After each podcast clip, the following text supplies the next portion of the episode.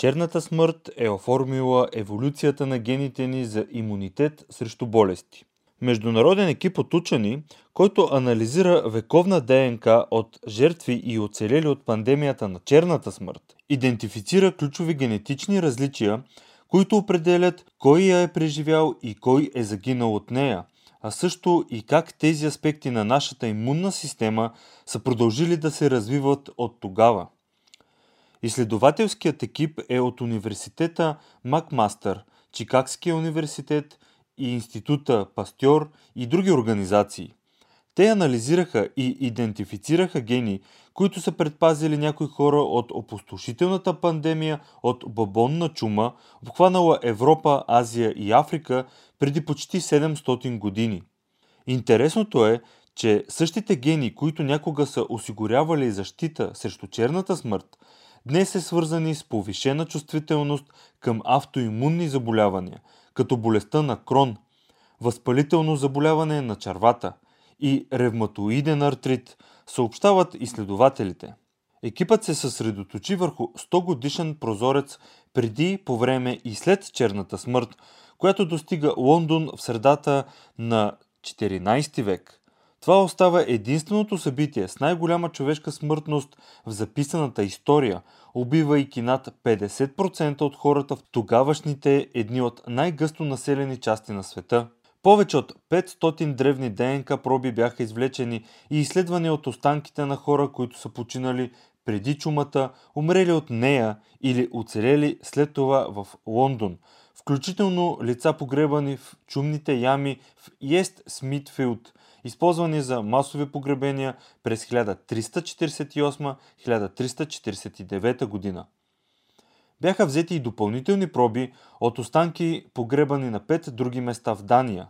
Учените са търсили признаци на генетична адаптация, свързана с чумата, която се причинява от бактерията Yersinia pestis. Те идентифицираха 4 гена, всичките участващи в производството на протеини, които защитават нашия организъм от нахуване на патогени. Оказва се, че версиите на тези гени, наречени алели, или защитават, или правят организма податлив на чума.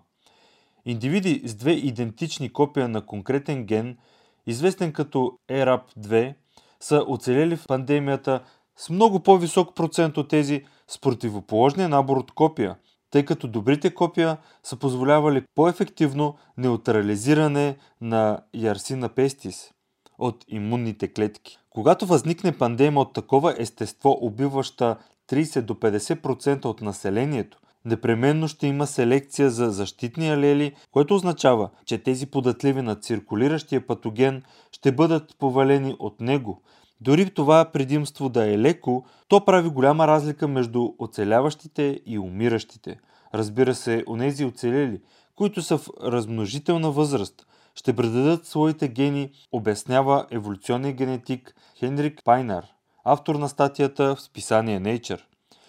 Европейците, живели по време на черната смърт, първоначално са били много уязвими, тъй като преди това не са били излагани на Ярсина пестис, но след това вълните на пандемията се появяват отново и отново през следващите векове.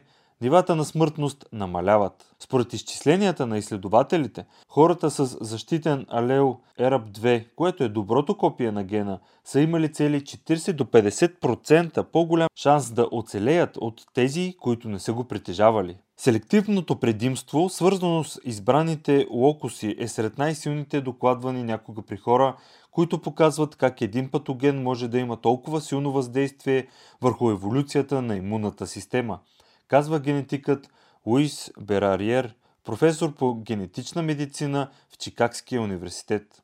С течение на времето имунната ни система е еволюирала за да реагира по различни начини на патогени до такава степен, че това, което някога е било защитен ген срещу чума през средновековието, днес се свързва с повишена чувствителност към автоимунни заболявания.